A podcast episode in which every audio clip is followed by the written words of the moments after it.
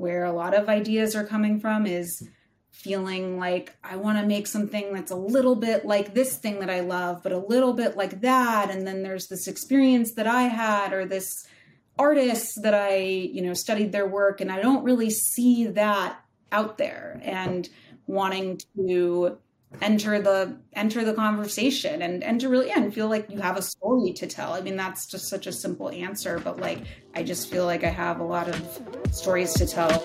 My name is west Gibbons and welcome back to the Tungsten Originals podcast.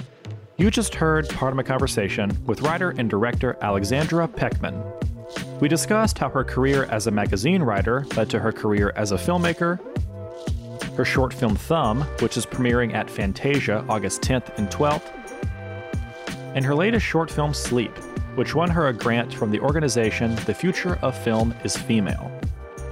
Now sit back, relax, and enjoy. Episode 79 of the Tungsten Originals podcast.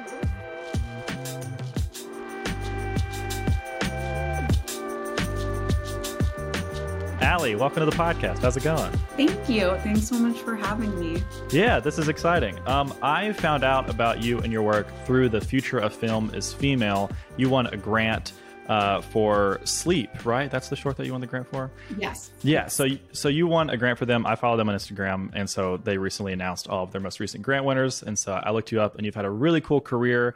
Um, worked on some really big like with some big productions and production companies and stuff like that. Um, but I want to dive into like how you got into film and um, how this became a career that you started pursuing, which I think is interesting. Most people I interview, they know they want to be filmmakers for forever, and I wonder if it's a similar situation for you because I've read on your website that you started out as like a magazine writer with like Vogue, the New York Times, and Vanity Fair. So, you know, just walk me through like how does this all how do you start there and then end up as like a you know esteemed writer and director making great stuff you know?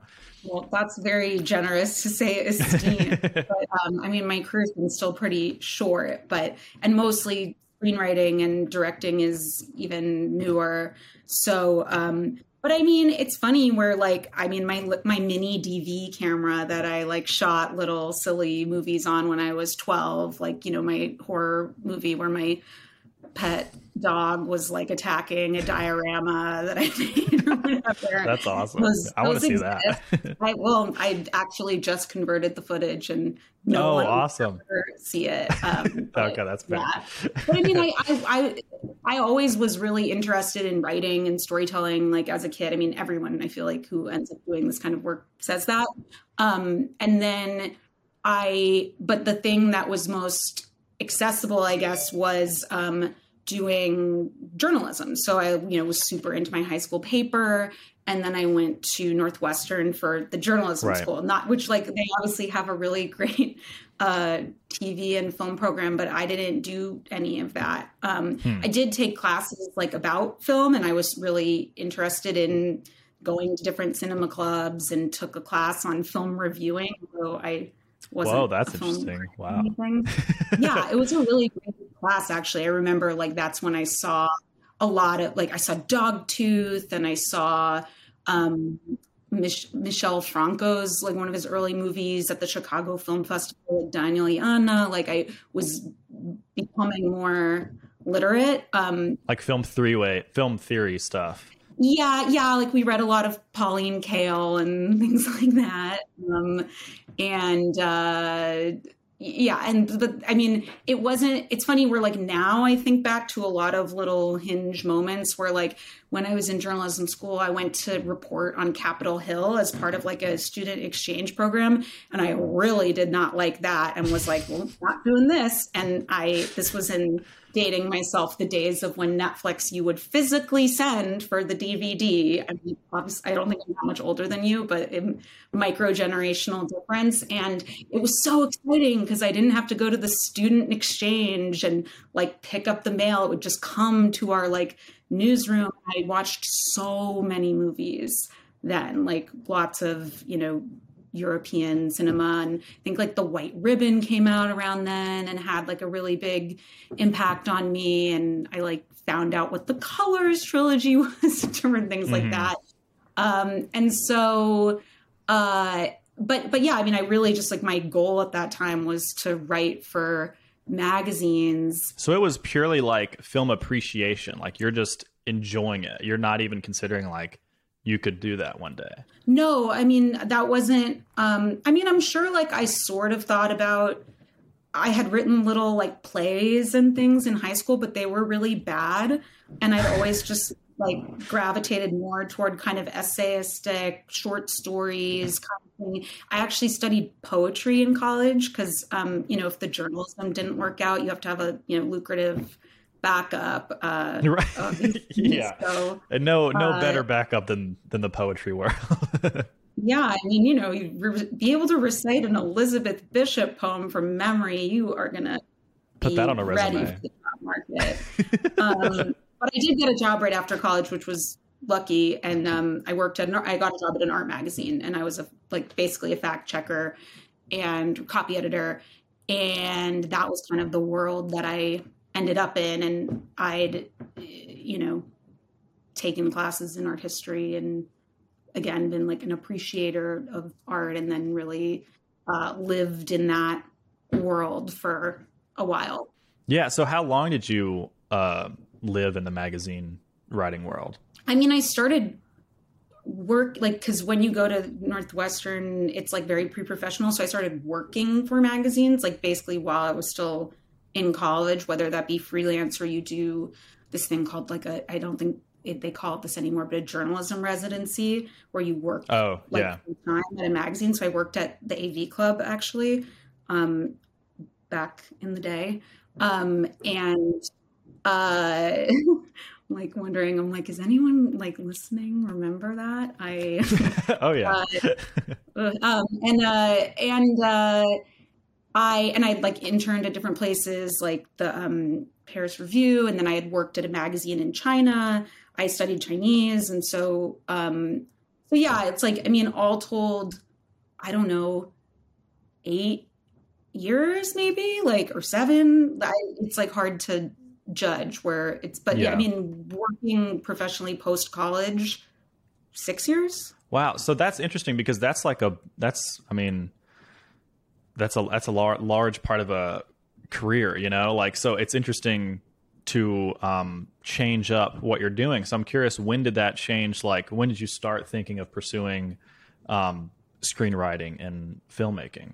So I went freelance, and um, I had been writing a lot about China, and I had been writing a lot about Brazil, and I had a really amazing job at Aperture magazine, which is like they're just really awesome and they make amazing books in the magazine and I really loved it there but that was like I had kind of like a dream job in a lot of ways and I felt not that happy with it and that was kind of hmm. where I thought to myself mm, the problem is obviously me and not magazines or the industry and so I actually ended up quitting um, and I went freelance and I moved to Brazil and I wrote from there. It was like a lot cheaper. And mm. my friends and like community there were mostly people who were filmmakers. And I didn't make any films, but they were working in and around it. They were making like short documentaries. And I remember kind of like watching them and being like, I would have put the camera here, or like, why oh, didn't yeah. you this way, or whatever. I'm like, oh, interesting. Um, and then and then shortly after that, I ended up moving back to LA, which is actually which is where I grew up, um, for a number of reasons. But in part, I had a magazine contract uh, here, and then started meeting lots of people, many of whom I had kind of known growing up, uh, who were writing scripts, and started kind of doing that. And then I wrote this kind of like funny magazine article that, um, like a McSweeney's piece that someone said I should turn into a, a pilot, and then I did that, and yeah.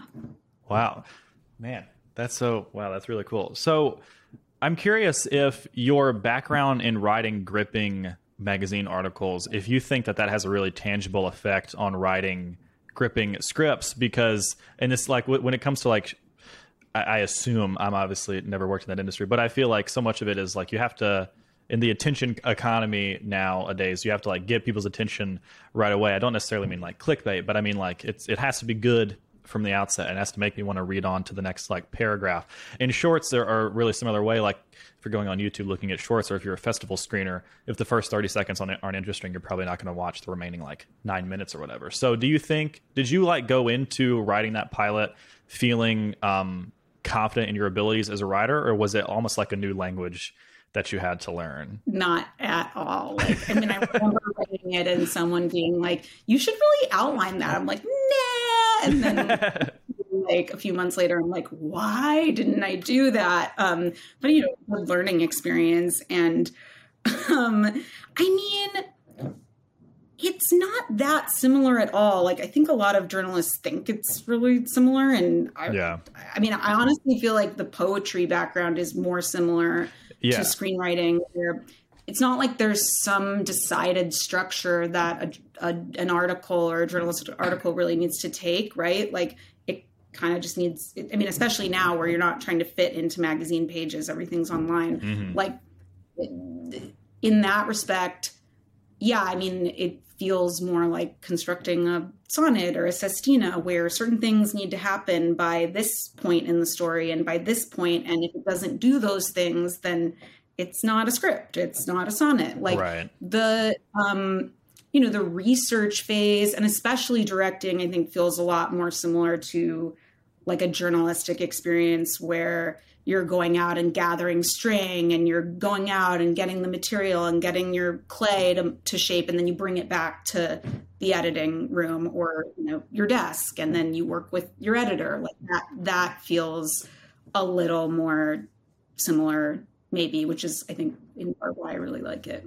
That pilot that you you took the article and converted it to a pilot what happened with that pilot? Um nothing, nothing? That's I, fair. I um and uh, I got a manager, and uh, he was really well, awesome. yes, it was. Yes, it was, that, that happened. That happened, and he was great.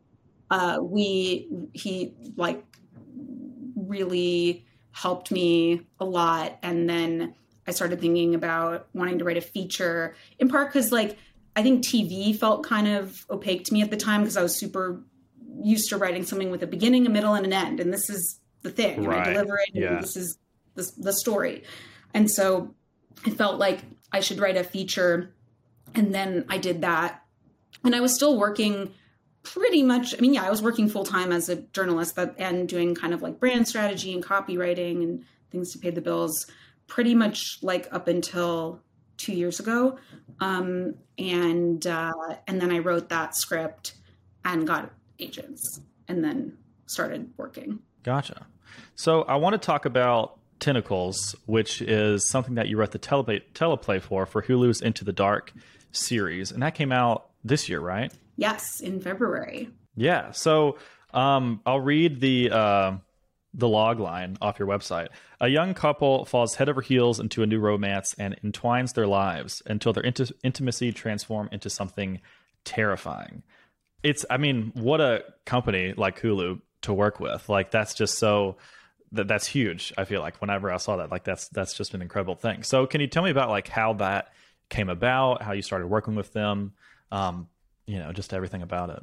Uh, I I mean, I've always loved horror films. My dad was a huge horror junkie. Had like you know wall to wall DVDs, like watching everything from you know in early adolescence, The Shining to Mimic Two, or you know whatever um, or Rats, uh, a, a movie that has been described as beyond B. And um, so, so I mean, like those are the, the kind of movies like that I, I think like I gravitate toward thinking about um, making in you know in that way, like in some kind of like childhood elemental way, like the birds, I feel was the first thing I ever saw and understood like, oh, this plot is about killer birds, but like it's really beautiful and scary and that must be a skill that one might have. It's called directing. Um, so anyway, so that's just to explain, like, you know, I came from the art world and journalism and different things, but I had always had this kind of uh, childhood love of horror from my family. and I was entering into a new relationship when I had moved to LA and I woke up from this nightmare that no spoilers is pretty much what happens in Tentacles and I turned to my uh, partner and was like I just had this dream where this happened and then rather than being absolutely terrified and running in the other direction he was like that would be a good horror movie you should write that So, how do you go from writing it to like getting it made by Hulu? Was that through your agents and your managers? I had written for Channel Zero, and the ex- one of the executives in that um, was then at Blumhouse, and um, you know it was sent out as a spec, the um, the script, and then uh, she uh, was a really awesome uh, executive and was like, this would actually fit really well with this series, and uh, yeah, So, how did it feel to see um, this screenplay, teleplay, I should say, that you wrote from like a, a nightmare turn it into something that is like produced of like tip top production value and like shown on Hulu to millions of people? it's even more terrifying than yeah, fair, fair. Um, That's a, that's a good point. it is funny where like people email me and be like, I saw it, I'm like, wait, oh right, it's, it's Yeah, just people can see that. Like, Yeah, people- it's, I mean, it's interesting with streaming now where it's like, it's yeah, you hear from people a lot later, right? Um, but no, it it was awesome. I mean, I learned so much, and I learned so much from uh, our director Clara Aranovich, and she is just really talented, great shooter, really great person. Um, and I definitely would not have directed a short, you know, less than a year later had I not watched her working and how she worked with the DP, Sing Howe Yam, who there's just a lot of shots in it that I, you know, I, I didn't make them, but I, I feel super proud of the, you know, collaboration of those, you know, writing, directing, coming together there. And, um, and, it was uh, you know it was fast and it was also um, we had started shooting before covid and then finished during covid. Uh, so that was wild but also it felt like a really uh, it felt really cool to see it come out also valentine's day and be resident with what I think a lot of people by then had been feeling, where it's like, I've been stuck with my partner. And so, I mean, it's about kind of a toxic relationship, right? That becomes too close for comfort. And it felt very weirdly fortuitous that uh, a lot of people have been, you know, either happily stuck inside together, you know, spending all day in bed together, or not so happily, which the movie talks about sort of both sides of that coin. What do you think was the biggest thing that you learned as a writer from that experience? yeah how to write to direct for sure where Hmm. just you know not i mean probably some original draft of the script had like so many locations and different you know well before, you know, back in my my sitting here at this desk and um but yeah i mean re- figuring out how to write to to direct and streamlining and you know really thinking about a script like you're building a house and then other people are going to come and put different wallpaper and furniture and you know rearrange some things and like maybe they'll tear down a wall but like you know hopefully not Yeah. Like I don't feel like that, but um, you want to make sure that like you build something super solid so that another, you know, if you're writing for a director, they can come in and even if they, you know, change all the, you know, feng shui and the, you know, the ceiling lights or whatever. This is an extended metaphor, but it's still it's a, still the same house. So um, I just feel like your job is protecting that kind of integrity more than like oh and you know an individual line of dialogue well you know the it's going to be put differently and an actor needs people come up with something you know better and it's it's not really i never really felt like precious about those things but it's it's you know not really learning that it's not really so much about that Yeah. So there was there there was never like a time on set or something that you wished you were in the director's chair calling those shots, or were you fine to like let them let them interpret it in that way. I wouldn't have I didn't have the experience to even like know what I didn't know, right? Like I really was really a, a sponge and feel super grateful that I got to be on set and watch everything because I just learned so much and it was just like a fully just a fully positive experience and actors uh, Dana and Casey are amazing and other Casey Elise too and like the, you know it was just a really great environment to truly um, get to learn. So was the short? Uh, you said you wouldn't have been able to make a short later if it wasn't for tentacles. So the short following was that thumb. Yeah. Okay, gotcha. So um, thumb is uh, the short that was able to help you get the um, the grant from the Future of Film is Female for your short film Sleep, like you said earlier. Um, Thumb got into Fantasia, and it's playing. It, it, should be premiering right around this episode comes out. So you know, tickets are in the description of this episode if that's still available. Um, so I'll I'll also read the the logline as well um, from your website. When the daughter of a controversial performance artist inherits her late mother's home archive, an unexpected visitor comes to claim the most notorious artwork as they discover an artistic legacy can be more of a curse, and which is already a super compelling log line. I need to learn how to write log lines from you. it's like a masterclass in how to do that. I'm hearing you say it. I'm like, I, I'm already editing it in my head. But... right. Yeah, that's fair. I'll just like we'll just deep fake your face on mine and you'll read whatever the the edited logline is. Um, but Fantasia had some really incredible things to say about it. They said that it is a chiller of a blessing and it resonates a deep unease, and it's also genuinely bloody scary. I mean, coming from a place like Fantasia, which is like the festival to get into for a short like this, um, that's just really high praise, and it must mean a lot coming from an establishment like that. Yeah, put put it on my tombstone, chiller of a blessing. yeah, yeah, um, exactly. But no, I mean, it was really, really exciting. I mean, this is what we worked for. Like, it was a lot of hard work and uh, Kate Adams, who uh, stars in it, and I have known each other for 13 years. We met our first week of college, so, and we had always wanted to make something together. Um, I think at that point, neither of us were working in film, but we had always wanted to do something together. And we had really first talked about making a short together almost three years ago. Um, and where this all kind of came out of was that when I was writing this other script, uh, about the art world, the, the one that I um, was talking about before, I interviewed a curator at MoMA, our friend who was uh, working there, and she told me this story about how she was uh, assisting on this show, and there was this artist that they really, architect artist that they really wanted to include, who they couldn't because her sister controlled her archive and wouldn't let anyone see or have access to the work.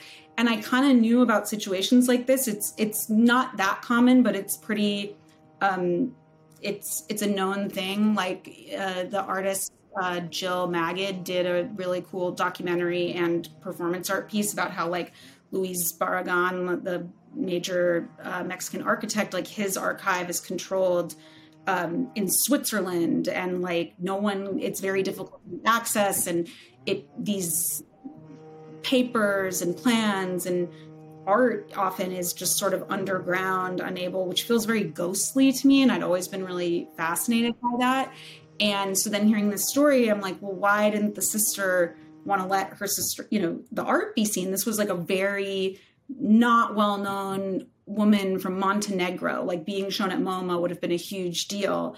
And totally. uh, and then it was only after the sister died that they were able to include the work. And I was just sort of like, what must have happened with them? Uh, it feels like a way bigger. Uh, the stakes feel so much higher than just having some kind of personal grievance. I, you know, in my mind immediately went to was the work cursed or haunted? And was there some more paranormal reason? And so i kind of told that idea to kate and we started really brainstorming uh, what that might look like. And obviously there's this common trope of dying for your art or you know blood sweat and tears but there's also a you know whole movement of performance artists in the 70s who literally hurt themselves for their art like chris burden uh, shoot, he was shot in the arm, or Marina Abramovic, who is like a big inspiration for our character in this, who, you know, she's done performances where people can do anything to her, even like she has a gun on the table in this piece. Um, mm. I think it's Rhythm Zero. I'll recheck it later, where you could like you could slash her arm if you wanted to, and that's wow. part of the performance. And so um, or like there's artists like Bas-Jan Ader who literally did die doing a performance mm. art piece. So like I just knew about all of this and there's also um, this whole tradition of like artist estates that are kind of kept exactly the way that it was when the person died, like Donald Judd Foundation and things like that. So yeah, I just felt like there were all these tropes and spaces that I had encountered that felt really ripe for horror storytelling. And you know kate and i started talking about this yeah i mean like end of 2018 and then we got busy and we were doing other things. And then i probably like really in earnest started like putting pedal to the metal to make it at like the beginning of 2020 and then we shot it in Great timing. yeah, great. Yeah, that was another thing too, though, was where it was like when that summer moment happened where things were, you know, you could sort of do outdoor dining and yeah, people yeah, yeah. were tentacles went back up shooting. I we were like, we got to do it now because like who knows right. Yeah. when we're gonna get to do it, and we, you know, it, was timing wise really good, and so we just we did it. Yeah, that's awesome. So going into production, um, you know, COVID craziness aside, uh, which everyone who's been on this podcast for the past like three months has crazy COVID production stories, sadly. Um, mm-hmm. But what was something like that was really important to you, knowing that you were going to be the director leading the set? Like, what kind of set did you want to lead? How did you want your crew to feel? Like, what were you kind of thinking of from a leadership standpoint with your crew?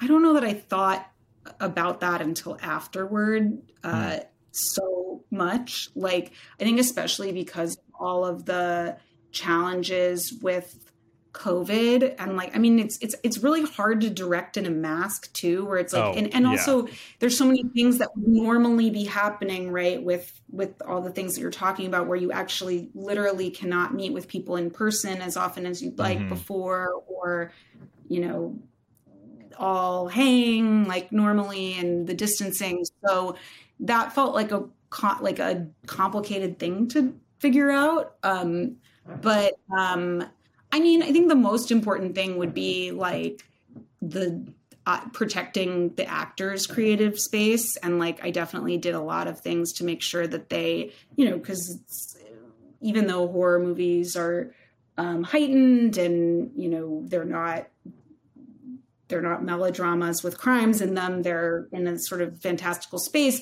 it's still really real for the actors. And they still have to be uh, seeing and experiencing really scary emotions and um, things and so uh, just making sure i think like the thing that i was most present with was making sure that they were really well taken care of and felt safe and protected. You know, they're also the people who aren't wearing masks. Um, exactly. And yeah. Uh, so, yeah, I mean that that question feels um, so. Yeah, definitely COVID specific. Um, Was there a moment on set that you felt you really grew as a director? Whether it's like, I feel like one of my things that I love, I should say, like I love most about directing is um, you know some some directors prefer post production over production and i'm in post right now for my most recent project and it's awesome i love like being in the room and putting it together but i really love being on set and having those like sparks fly like talking to an actor like between takes or like we're rolling through like we're burning pixels and you have like 10 seconds to get the actor there you know i feel like that's where you uh, you can't like really prep for that it just happens like um, and that's when you have to really think on your toes. So, was there a time like that on set where you thought um, that you really grew as a director and um, you know allowed yourself to think on your feet in those scenarios?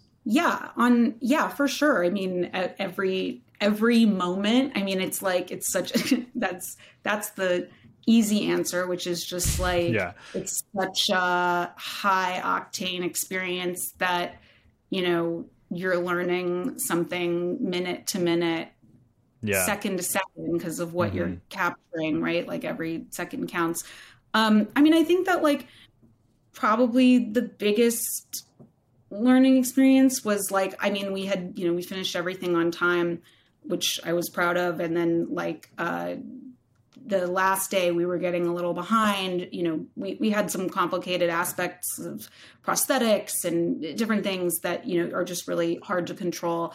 And we were like looking at the shot list and it was kind of like i don't think this is to work.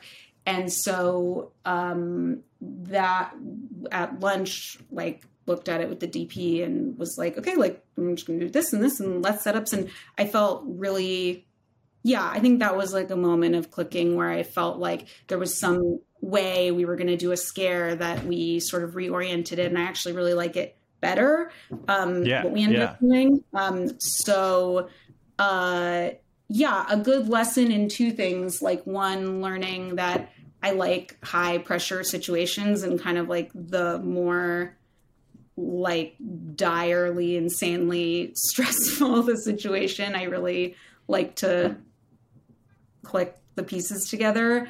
Um, mm. Although that wasn't, you know, in the scheme of the world dire. And then, um, Right. And then two, just ha- being incredibly, incredibly prepared and having a really, really, really clear idea of the story and your script because I think that's what allows for the most flexibility, right? Where it's like yeah, you're sure. not worried the whole thing is going to fall apart if like we don't do a whip pan, like it's you know, yeah, like you feel a confidence in that, like, well, I I know this story so well, and I know the script, and I've broken it down so much that I, I think that there's a different way to do this, or I, you know, yeah.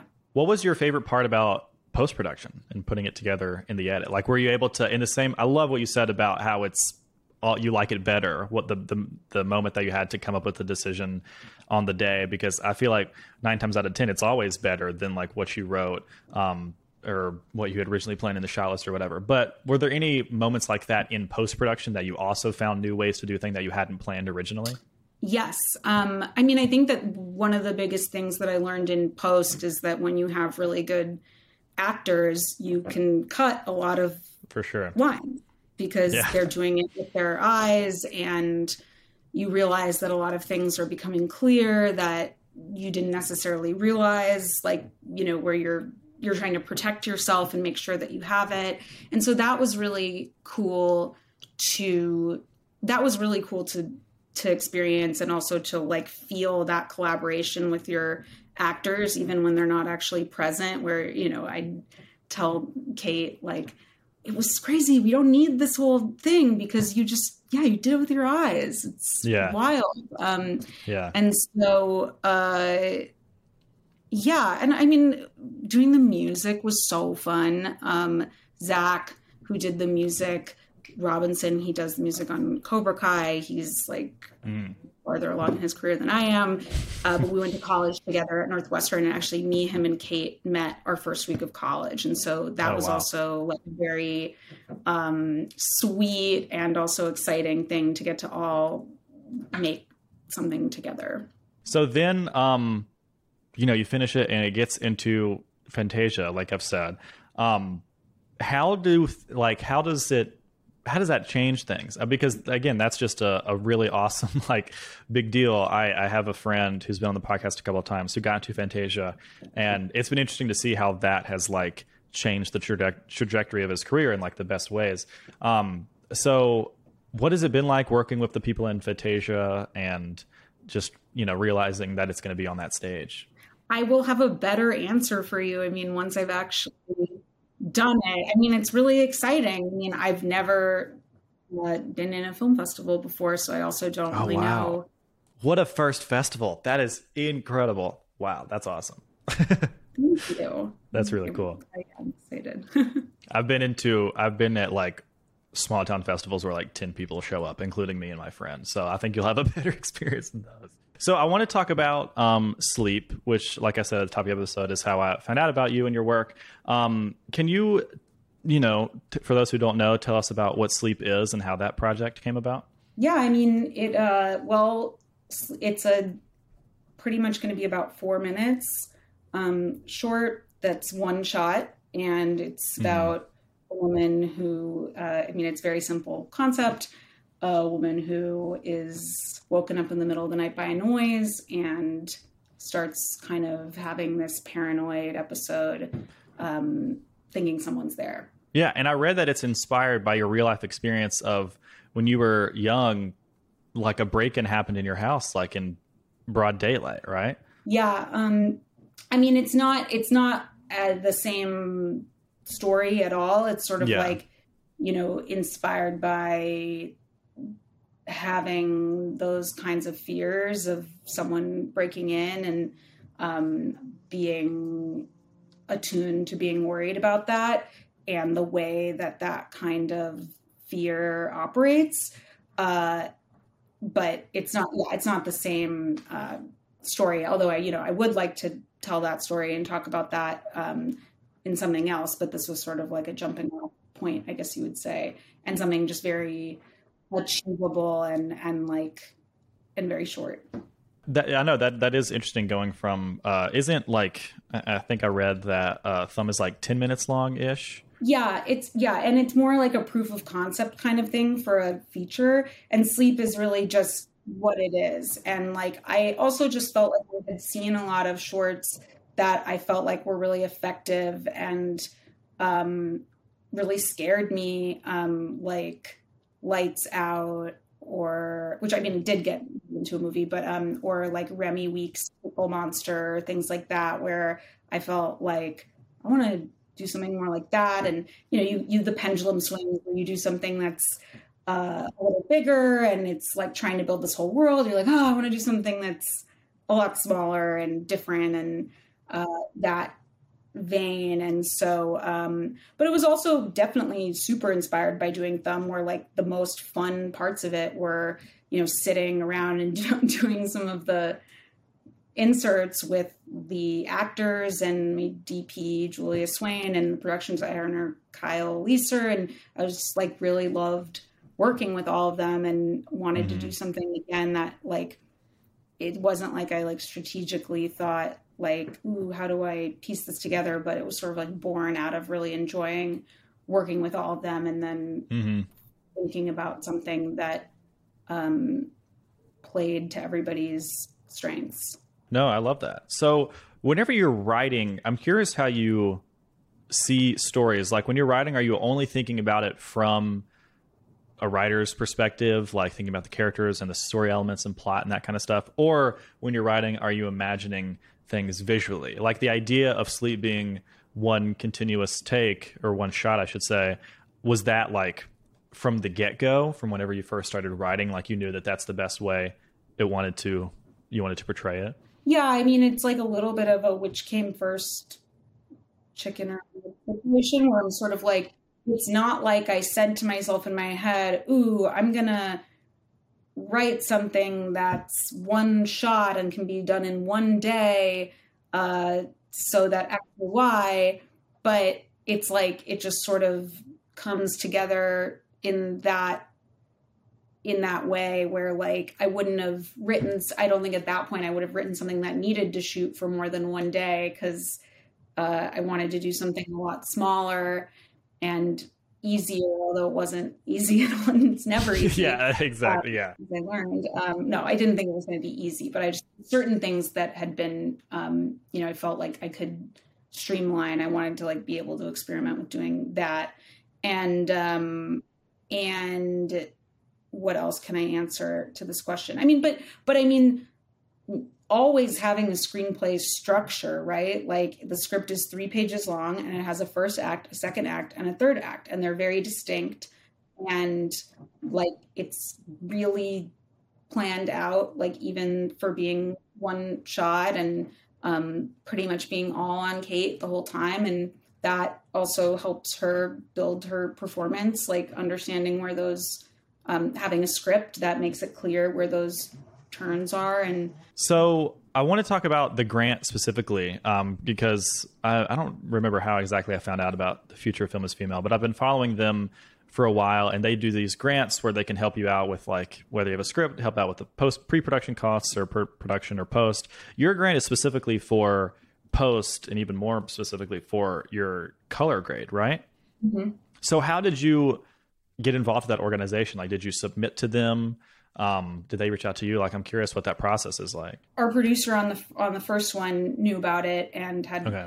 recommended it um, and I had applied before and not, uh, you know, gotten funding, which I think is like important to admit and tell people that like a I feel like a big part of how I've gotten farther and, you know, whether it was in journalism or different things is, you know, you submit something and it's not quite right or it's not the right time, mm-hmm. but then mm-hmm. people know who you are and what you do and what you're capable of. And so mm-hmm. then, um, yeah, so then when we had finished Sleep and I had kind of like the raw footage, um, I sent it in and um, and yeah, and it you know it it's at night uh, obviously so or not obviously but it does take place at night and mm-hmm. so uh, the color is going to be really helpful um, yeah for sure have super, um, super amazing people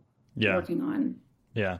So um, with these really awesome projects that are like obviously getting recognized by people who know what they're talking about, like they're obviously good. Um, you know, that's that's a very cold take. Um, but I'm curious, like, what is your when you zoom out and have like the thirty thousand foot view of your career?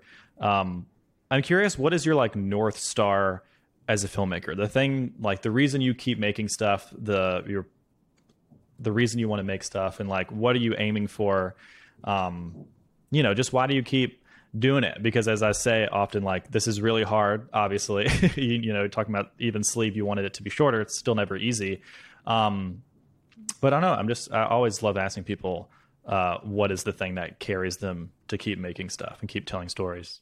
Yeah i mean i have a couple different answers i guess to that which are like I feel like the thing that I used to hear the most in interviews like this from people is that you have to really need to do it or else yeah. you know it's it's not I mean I yeah I mean I think I kind of felt like that about writing for magazines right where there were just a lot mm-hmm. of aspects of it that I didn't need to do and there were people who could kind of do it better and I didn't, you know, I wanted to, I loved it in a lot of ways, but it wasn't like a need.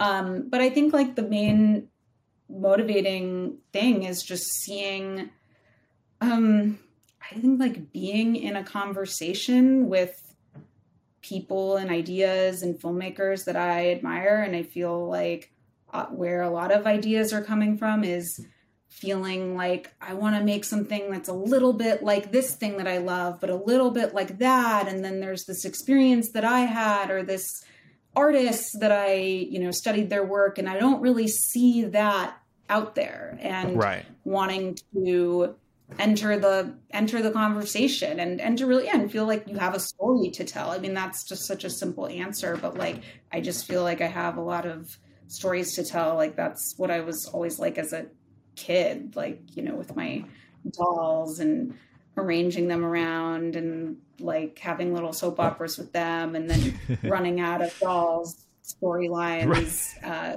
they yeah. like we were we were full up on projects on my bedroom floor. And so then i started like using my rock collection to like it's like the blue rock and the pink rock are having an affair and like you know yeah. Yeah. Um, really highbrow experimental film. But like yeah i mean like that you know i think that's the the origin of like why people want to do this kind of work is just really um, needing to tell a story. No, I, I, I think like I don't think there's any. Um, I think the simple answer is like the best one. You know, and I love what you're saying about um, you don't the thing you want to make you don't see like it doesn't exist. So like you're the best person to make it exist. Like if you if your favorite film existed, then you wouldn't try to make it again or something. You know what I mean? So I think yeah, I remember I hearing someone I know say who was like a really talented editor saying like I would have um, I would have been a novelist, but then I read this book that was like the thing that I would have wanted to write or was better, and I was just like, hmm, like. But I think that that drive. I mean, I think just also I'm a big reader, as you can see, and like I get pretty much say like most of my ideas from reading, unless they're inspired from my life, and like that just feels so much like you know you read something on the page and then you're kind of building the world in your mind and you have something to say or communicate or yeah just i mean a, a conversation absolutely so i'm curious what advice you have for young indie filmmakers like myself who I just graduated last year. This is a very weird time to graduate from college. All my peers and I are um, I shouldn't say all of them because I have some that are killing it, but we're just figuring it out. You know, this is a weird time to figure out how to make things. Um, it's never been more saturated, but it's also never been easier to make things. So, what advice do you have to young filmmakers navigating the industry and who just want to start these conversations, like you're just saying? I mean, I'm assuming you're kind of talking about a writer director path. Just keep writing. Just write a lot of as much as you can. I mean, I've written a lot of things that are not out there, um, and I've learned a lot from from doing that. And you know, you can always, uh, you know, it, it doesn't cost anything to be really, really, really prepared and to. Uh, invest in yourself in reading different books and listening to podcasts like this one and right. like just, um you know what you know obviously that can depending on what your situation is of like how much time you have to invest in yourself but like it, i think that i mean even in making sleep i thought about this a lot where it was like we it was pretty low budget and like but i still the what we were able to like achieve um i felt really proud of like kate and i rehearsed you know multiple mm-hmm. times it's a three minute short but mm-hmm. That doesn't cost anything to meet up for 30 minutes and talk about each page of your you know of the script and what's going on with it and like set you know and i think that that i guess my other note would be to like set yourself up for success and like try to make use of the talented people around you and write things and make things that play to their best strengths and listen to them. And you know i've met some really amazing feel really lucky to have met some really amazing people that i love. Well i love what you, i love when you were talking about sleep like you wanted to make something uh whether consciously or not where like you're collaborators could just like totally thrive in their positions. And i think like that's a great that's what we should all like we should have each other's backs in the in the people that we're networking with like our peers um, and just constantly try to make those opportunities for people so i think that's i love yeah. that i think yes yeah, setting yourself up for success and setting your collaborators up for success like giving them material that they can really uh, shine with, and then everybody's uh, bouncing off of each other. Like, I mean, Julia is awesome, and Kyle is awesome, and Zach and Kate, and th- these are I'm just you know, and Jacqueline and all the people that I worked with on um, on Thumb, and uh, yeah, yeah. Um, well, thank you so much for taking the time to do this. This has been really exciting. I feel like I'm catching you at an interesting part of your career because I know it's only going to just like keep skyrocketing after this. So, uh, congrats on Fantasia. That's so huge. As the first festival to be getting into, that's like, I mean, that's incredible. That's really awesome. So uh, it's very exciting to see. And yeah, this episode should be coming out around the time that it's playing. So we'll have uh, links in the description to get tickets and, of course, links to your websites. People can check out your work and all of that fun stuff. Um, but this has been so much fun. I really appreciate you taking the time to do this. Yeah, thank you so much for having me again. Yeah, of course. Um, everyone, thank you again for listening. If you listening or watching, if you only listened, you should check out our YouTube channel to uh, see some behind the scenes content from uh, Allie's work, and uh, you know, subscribe to our YouTube channel and all that fun stuff. Uh, new episodes come out every Monday. So thank you again for listening, and Allie, thanks again for being here. Thank you.